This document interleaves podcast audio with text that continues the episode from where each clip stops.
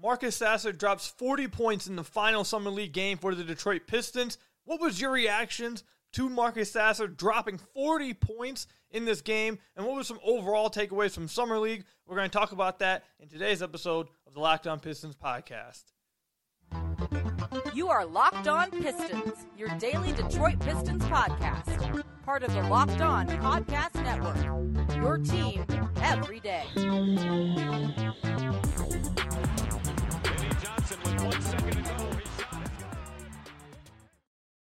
What's the deal? Welcome back to another episode of the Locked On Pistons podcast. Per usual, I am your host, Kuka Hill. You can find me over on Twitter, at Kuka Hill. I want to thank you guys for making Locked On Pistons your first listen of every single day. We're free and available on all your podcast platforms. And if you haven't already, head to the YouTube channel, at Locked On Pistons. Hit that subscribe button, or leave us a five-star review on whatever podcast platform you're listening to this on. It's another great way to support the podcast.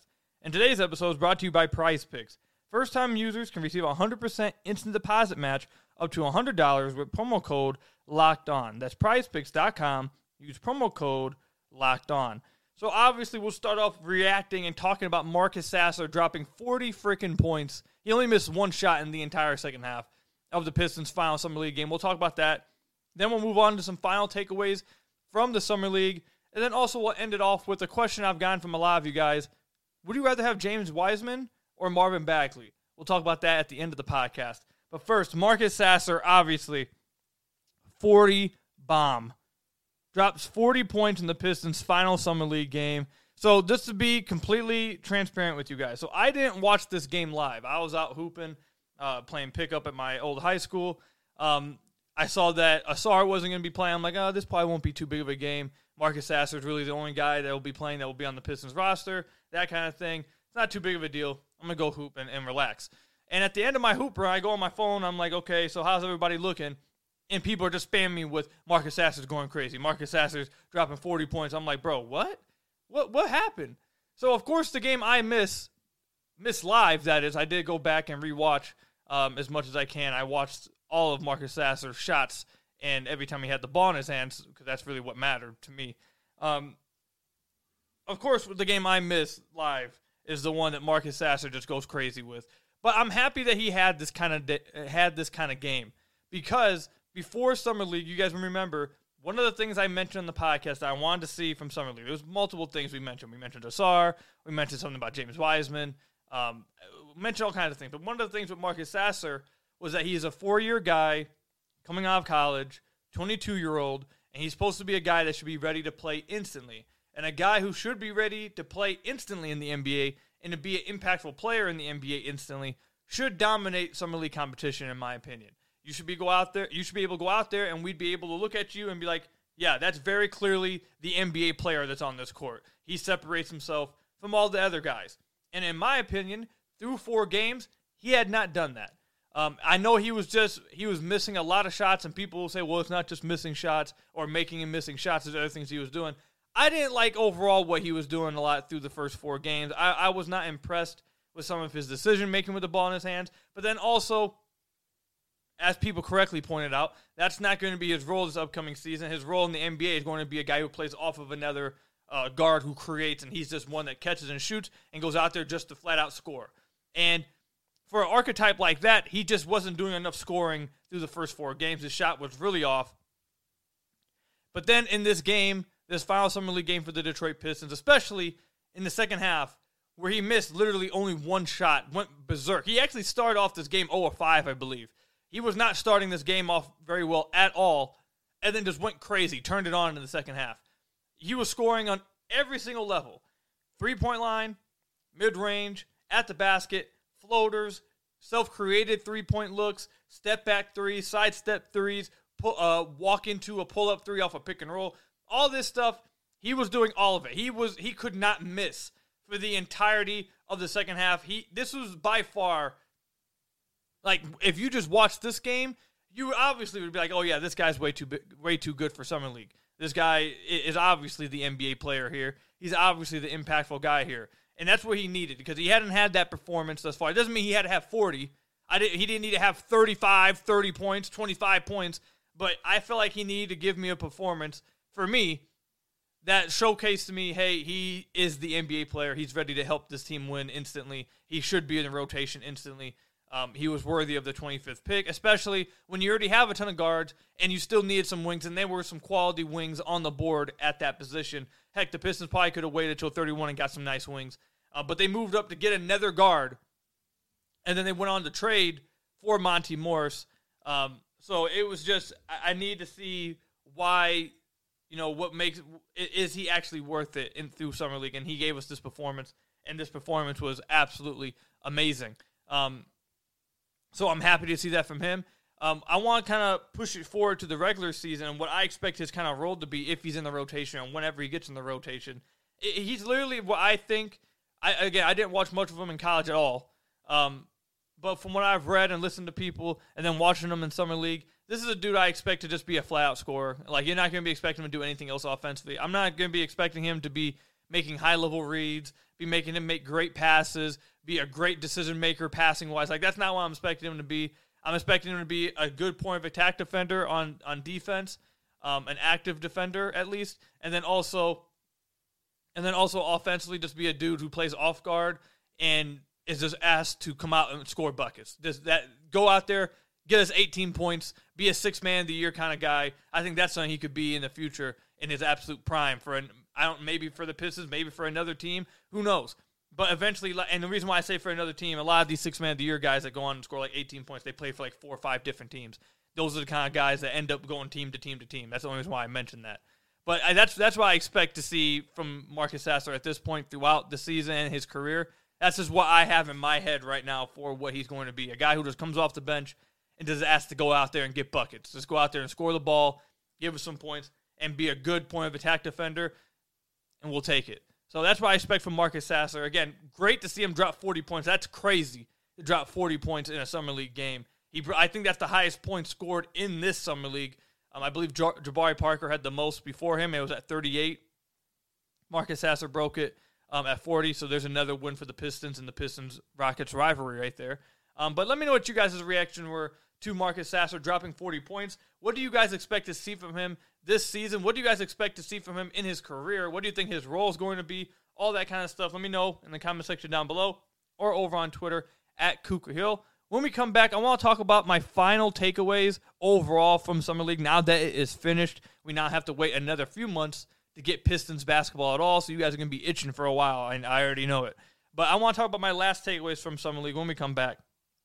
But first, I've got to tell you guys about one of our sponsors, PrizePicks. So let's go ahead and assume that the N B A and the N F L was going on at the exact same time. You wanted to find a daily fantasy option that allowed you to do mixed sports entries. Well, with PrizePicks, you can do that. You can take the over on Kate Cunningham's points, the over on Jane Ivey's assists, and then you can take the over on Jared Goff's passing yards, the over on Gibbs' rushing yards, the over on uh, Amon-Ra, Saint Brown's receptions, and then you can put it into the exact same entry with PrizePicks, and it's why it's my favorite daily fantasy option out there. You pick two to six players to see if they score more or less than their PrizePicks projections, and you can win up to twenty-five times your money on any entry. No competing against other people, it's just you versus the projections available.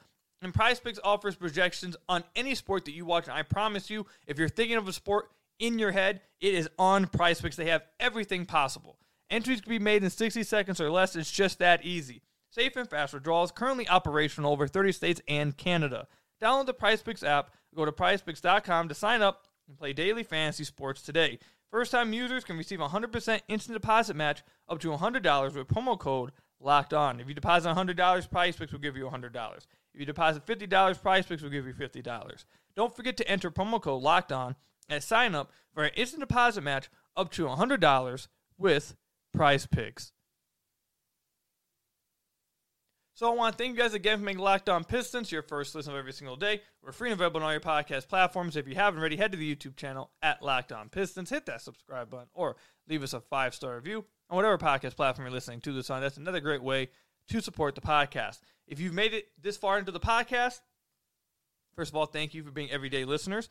And also, please hit that subscribe button at the YouTube channel if you haven't already. We're about, I think, a little bit over one hundred away from six thousand subscribers. Again, our goal eventually is to get to ten thousand subscribers. I think we could possibly get there by the end of this upcoming season, but our first goal right in front of us is the six thousand mark. please hit that subscribe button if you haven't already. I would really appreciate it. Continue to show Locked On. We are the fastest and best growing fan base at the Locked On Network. So if you haven't already, again, please just hit that subscribe button for me. I'd really appreciate it.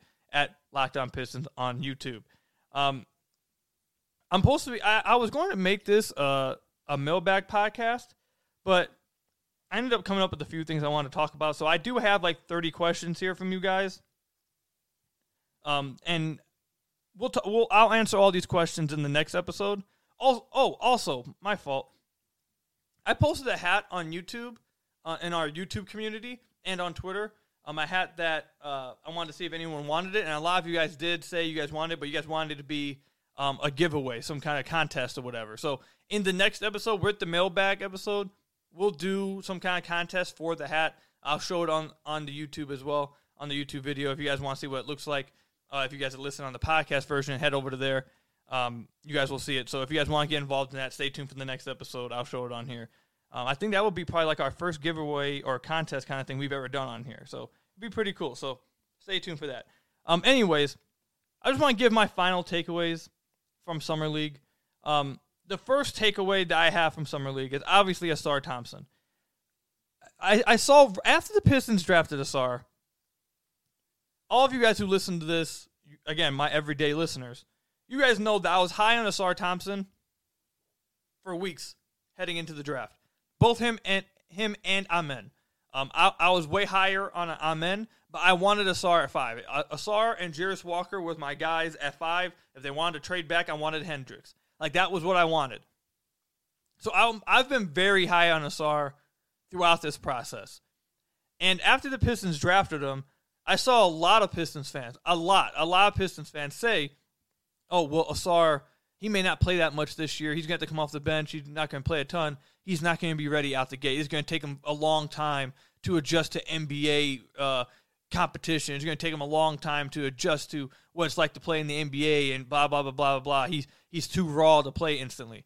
And I had maintained, I didn't believe that to be the case at all. I, did, I didn't think that he was this far away from being able to be played in the N B A as everyone else thought he was. I thought he was more ready-made than people we're giving him credit for. Now, Summer League is not N B A comp, so it's going to be harder in the N B A. But you saw in the Summer League why he should be able to play instantly and play a lot instantly. Um, and again, I think a lot of this just comes down to, I'm going to continue to point it out because I really do think it's incredibly dumb for people who actually watched and analyzed the O T E. But it's just because he went to O T E that everyone just assumed, oh, he... He he's going to take so much longer to adjust to everything. He's not going to be ready. Who know? He's not going to be able to deal with N B A actual prospects or N B A players. Not knowing that O T has several N B A prospects. They had a guy in the in the summer league that the Pistons played against in O T E. They have some of the top prospects um, coming out of high school, in high school, and then guys. It wasn't just high school players. It was a ton of guys, and they had a lot of players right now who are being looked at by N B A teams. So I. I, I I don't think O T E is the great basketball to watch. I, I wouldn't recommend going to watch it for fun. I, I don't think that is. But I'm going to continue to push back on the idea that O T E was just like this fake league that Ausar Thompson was out there scoring thirty points just bullying people, because that's not even how he played. I feel like people who talk like that didn't even realize how he played at O T E. He didn't play like someone in O T E. He didn't play like Stanley Johnson did in his second Summer League game, where it was just like, oh, I'm stronger than everybody, so I'm going to just bully everybody and score thirty points. And and obviously he won't be able to do that when he goes against st- stronger people. The way Ausar played was making the right play consistently, making split-second decisions. Like, th- everything you saw in Summer League is the same way he played in O T E, except in O T E he had the ball in his hands a little bit more. But anyways, I got a little, I got off on a little bit of a tangent there. Anyways, my immediate takeaway is that Ausar should have a big role on this team is instantly when the regular season starts. Now, whether they start him or not, I don't know. But if he's not starting, he should play heavy minutes off the bench. I think he probably should close a lot of lineups for the Pistons, because what he brings to the table that you saw in Summer League is simply things the Pistons don't have from any other wing on the roster. First of all, his athleticism is going to be matched by close to no other player out there. Like, there's going to be a select few people who can match his type of athleticism on the basketball floor. So they have that. His decision-making. They don't have great decision makers on the wings on this team like that, like Ausar. They don't have guys on the wing, like Ausar, who can make split-second decisions when reading a defense. They don't have guys in the wings who are capable of anticipating defenses and then making reads off of that. They don't have guys on the wing who can be as defensively impactful as Ausar can be instantly on day one. They don't have playmakers like that from uh, on the wing outside of Ausar. They don't have the type of rebounders that we saw Ausar be in Summer League. They don't have anybody that's going to rebound to his level on the wing.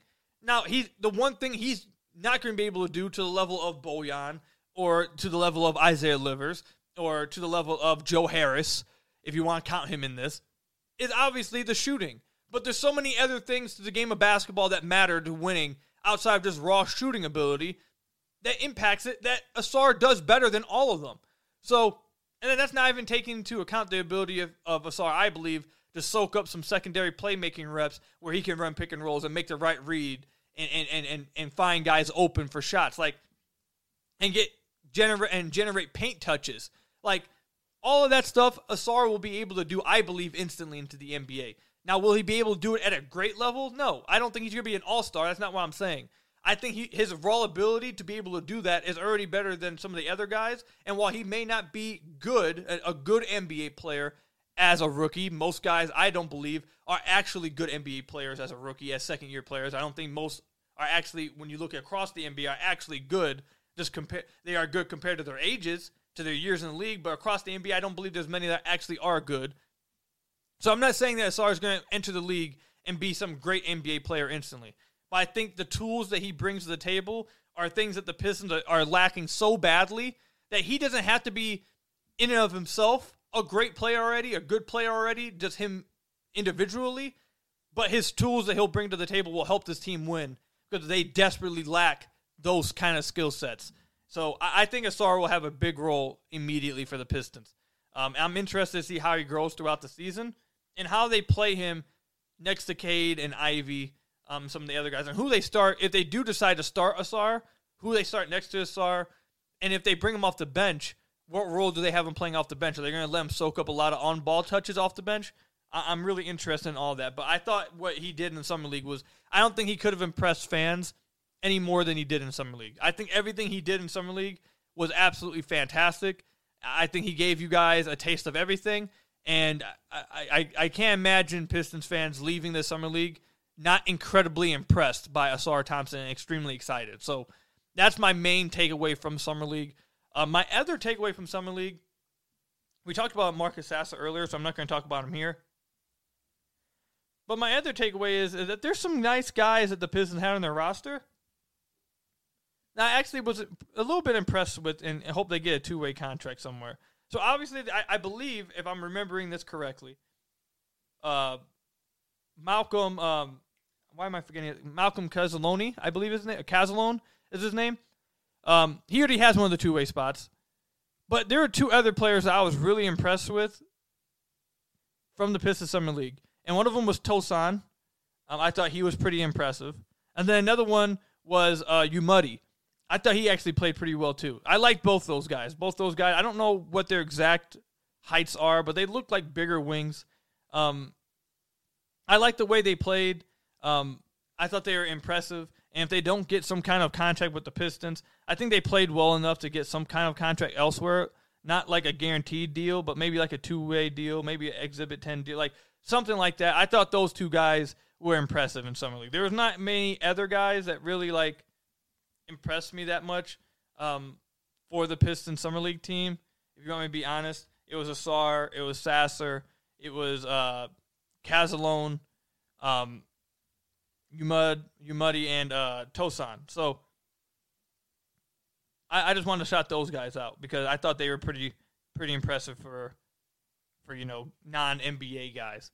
I um, mean, Roden was okay, too. I, I'm not as big a fan of Roden um, as, like, a two-way guy. I'm not I'm not really impressed with him, to be honest. Um, so, yeah, I just want to stop, shout out Umuddy and Tosan. Also, Buddy, before this last game, I'm not going to lie to you guys. Now, we make jokes about Buddy, but Buddy was sparking it. Buddy was sparking the ball, okay? I don't. I hope he doesn't get a two-way contract. That's not what I'm sitting here saying. But he did go out here in this Summer League and start sparking the ball, okay? So we got we got to give him some credit there.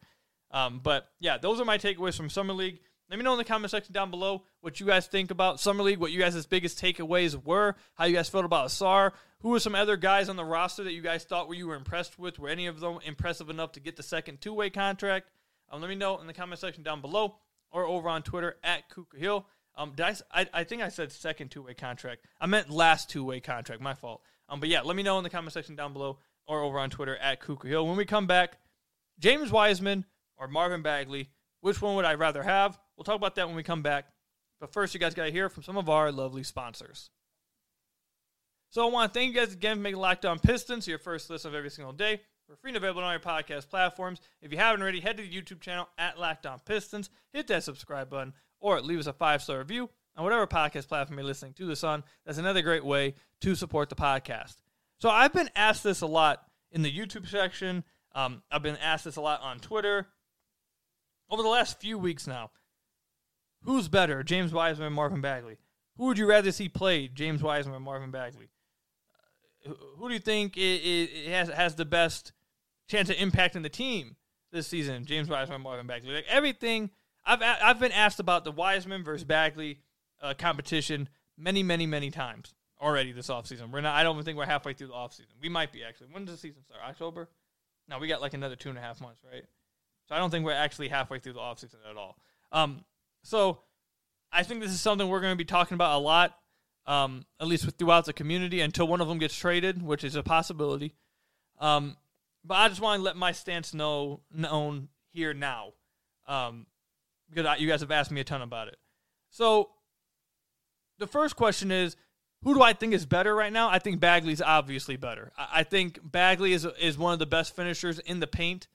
Um, At his position across the league, he has great touch on, on on around the rim, and not only that, he showcased a little bit last year his ability to not only score at the rim off dump offs, off lobs. He was able to drive to the basket and get all the way there, draw fouls, convert and ones, and this is without really having a three point shot that guys respect. So it's not like he's attacking closeouts. The guys are flying out at him, guys are pressing up real hard on him. And he's just, you know, blow buying him. No, these guys are sagging off of him, and he's still getting to the basket a lot um, in the time he was able to do it and scoring and drawing some free throws. So, and, and Bagley also, they're both really bad defensively. I don't think either of them are that good defensively, but I think Bagley's the better rebounder as well. I think he has a better, um, I think he has a better awareness of where he is on the basketball court and where to be on the basketball court when it comes to positioning for rebounds. I think Bagley's problem with rebounding is that he's just not stronger than most other guys. He's a little thin. Um, maybe not thin. He's he's slim. Um, he's not as big as some other guys, so he, he can get pushed around a little bit. Or guys can just out, you know, out phys- physical him, I guess is the best way for me to put it, on the glass. But I think I, I feel like Bagley usually is in the right areas for it, knows where to be, and positions himself better for rebounds than James Wiseman.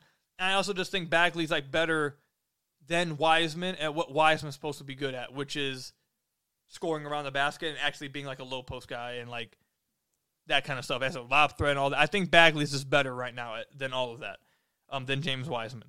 Um, who do I think the Pistons are going to choose to keep? Now, I think that's the complete opposite one. If they had to pick one, they're going to keep Wiseman because Wiseman theoretically has a higher ceiling than Bagley and hasn't had the the best chance of achieving his ceiling because of injuries. Now, both of them are, are incredibly injury-prone. Bagley's dealt with the same amount of injuries throughout his career, and, and a lot of people would say that's hurt his development too, how much he's dealt with injuries through his career so far.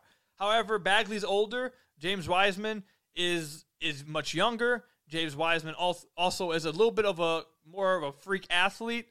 Um, he's bigger. He's stronger. He's longer. Like all of that stuff. And James Wiseman also was like, where did James... Uh, Troy Weaver say he had him on his on his mock board, like number one or something. He had him like top three or something on his board. Um, so I, I think Weaver's much higher on Wiseman's future, and I understand that. I understand the future argument. If you're talking about the future, Wiseman's younger. He has more potential, I guess. And, and if you can unlock Wiseman's potential, his over, his his the potential that apparently all the national media who keeps talking about the Pistons believe he has, then that's a better player than Bagley. So if that's why you choose Wiseman over Bagley, I get it. Because they're looking at the future more. So I think that if they had to pick between the two, I think they pick Wiseman. And if I had to guess which one gets traded, I'd guess Bagley because Bagley's contract. Um, and again, because they'd be betting on Wiseman's future more. So, um, and who do I think plays if they're both on the roster this year?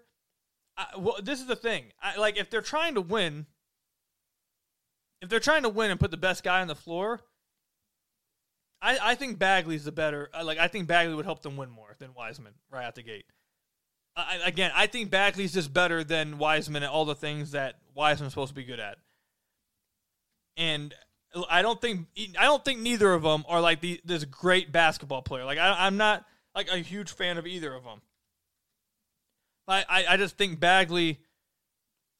I, I Bagley showed me more this past season than Wiseman did in the final, like whatever games he played. Like so, like Bagley, and this is a very small sample size here. Okay, these are all small sample sizes. Like Bagley. Uh, On seventy-seven possessions, spotting up this past season, he was actually in the sixty-fifth percentile. So, like, on offensive rebound, seventy-first percentile. On cuts, seventy-fourth percentile. Like, I, I and then around the basket, Bagley, I just think is better than James Wiseman. Um, and honestly, if you want me to be honest, if you if you asked me to right now, and also actually just back up my at, at the rim uh, comparison here, Bagley was eighty-sixth percentile at the rim um, this past season. Um, but if you want to be honest too, I kind of, I kind of believe in Marvin Bagley's outside shot developing more than I believe in James Wiseman's shot. And this is not me arguing that I'd rather have Bagley on the roster moving forward than Wiseman. I'm just saying I, I understand the future argument if you're building for the future because Wiseman has more potential. I get why you keep him over Bagley because all the reasons I mentioned earlier. You want to develop Wiseman, completely on board with it. But if you're just simply talking about today. Uh, what, what's the July seventeenth, twenty twenty-three? Who's the better basketball player? I think it's Marvin Bagley. I, I honestly, if you want to be honest, I don't think it's particularly close right now. Um, so that that's the thing. I don't think Bagley will be on the roster by the start of the season. Um, I think he's going to end up being traded. Um, so I don't think they'll end up running into this issue about who to who to play between the two. Um, but if they if you asked me, hey, I want you to put the best five out there off the bench. You need someone at the five, either Wiseman or Bagley. You're trying to win games, impact. I think Bagley, I think I'd go with Bagley right now. But obviously Wiseman can show us stuff in training camp and preseason, um, and maybe he out, maybe he ends up outplaying Bagley, but we'll see what happens. But that's where I stand with it right now. Future-wise, Wiseman over Bagley. As of right now, July seventeenth, twenty twenty-three, Bagley over Wiseman, and I don't think it's close really. So that's my thoughts on that. Let me know what you guys think. Comment section down below or over on – I just punched my desk on accident. My God. Uh, Let me know in the comment section down below or over on Twitter at Kuka Hill. I want to thank you guys for making Locked On Pistons your first listen of every single day. Free and available on your podcast platforms. Hit that subscribe button to the YouTube channel. Leave us a five-star review on whatever podcast platform you're listening to this on. And until next time, I'll see you guys later. Stay safe. Enjoy the off season. Until next time, peace out.